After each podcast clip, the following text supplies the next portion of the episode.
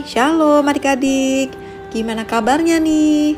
Kak Susi senang banget nih bisa kembali hadir menyapa kalian dalam program Renungan Harian Audio Cerdas Berpikir. Kak Susi berharap melalui program ini, pikiran kita bisa sama-sama semakin diisi oleh kebenaran firman Tuhan. Kalian udah dengar renungan harian kemarin kan? Itu loh yang tentang Asa, Raja Yehuda yang menyingkirkan setiap pengaruh buruk penyembahan berhala. Pada zaman itu, pengaruh buruk yang utama adalah penyembahan berhala, yaitu menyembah Allah lain selain Allah Abraham, Ishak dan Yakub. Dan kalau udah terlibat dalam penyembahan berhala, udah hampir pasti penganutnya waktu itu melakukan hal yang jahat. Misalnya membakar anaknya sendiri sebagai korban persembahan di zaman sekarang kayaknya udah nggak gitu lagi deh. Cuma bukan berarti nggak ada pengaruh buruk sama sekali kan? Dan pengaruh buruk dunia zaman sekarang sama bahayanya dengan penyembahan berhala di zaman Alkitab. Dan lebih berbahayanya lagi, yang zaman sekarang malah nggak terang-terangan. Bisa-bisa kita tertipu. Hari ini dan beberapa hari ke depan, Cerdas Berpikir akan share renungan soal pengaruh buruk dunia di masa kini. 1 Yohanes 2 ayat 16 bilang gini, Sebab semua yang ada di dalam dunia, yaitu keinginan daging dan keinginan mata, serta keangkuhan hidup, bukanlah berasal dari Bapa, melainkan dari dunia. Hmm, memang sih secara tertulis ayat tadi nggak menyebutkan soal pengaruh buruk. Tapi memang ketiga hal di bacaan tersebut kayaknya jadi pengaruh buruk dunia zaman sekarang. Ketiga hal tersebut adalah keinginan daging, keinginan mata, dan keangkuhan hidup. Nah, kali ini kakak mau ngebahas yang keinginan daging ya.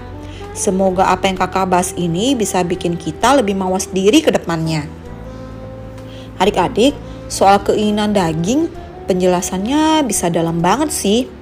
Tapi gampangnya gini, keinginan daging adalah keinginan alami manusia yang tidak terkendali karena dosa di dalam dirinya.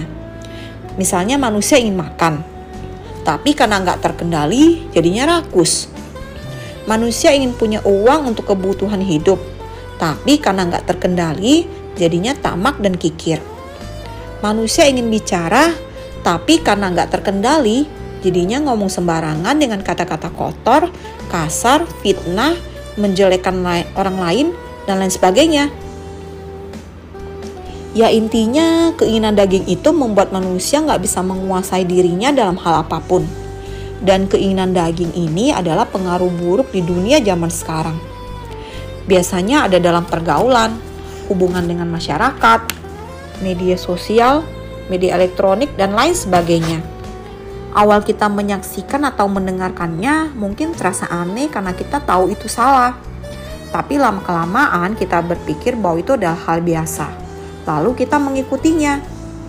Beberapa contoh pengaruh buruk jenis ini nih. Yang pertama, omongan yang gak terkendali. Ngomong kotor, memaki, ngejelekin, dan fitnah orang lain. Mungkin awalnya kita pikir itu salah.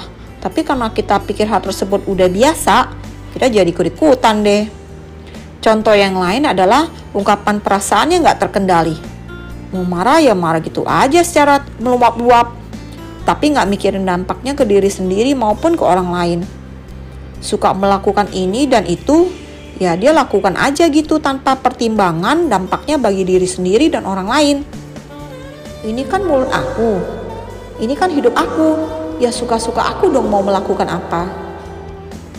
Eits, jangan lupa ya bahwa hidup kita bukan milik kita. Kita hanya pengelolanya. Yang jadi pemilik utamanya adalah Tuhan.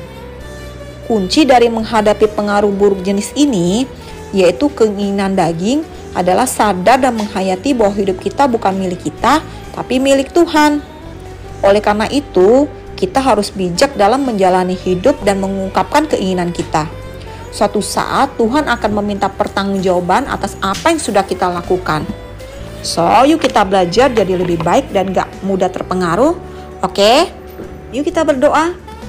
Bapak yang baik, terima kasih untuk renungan yang kami dengar hari ini. Bantulah kami untuk bisa menghadapi pengaruh buruk yaitu keinginan daging. Sehingga kami bisa menang atas godaan ini. Kami sadar hidup kami adalah milik Kristus, bukan milik kami sendiri.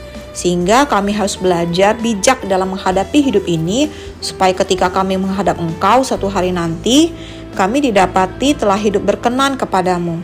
Dalam nama Tuhan Yesus kami sudah berdoa dan mengucap syukur. Amin. Oke, Kasusi undur diri dulu ya.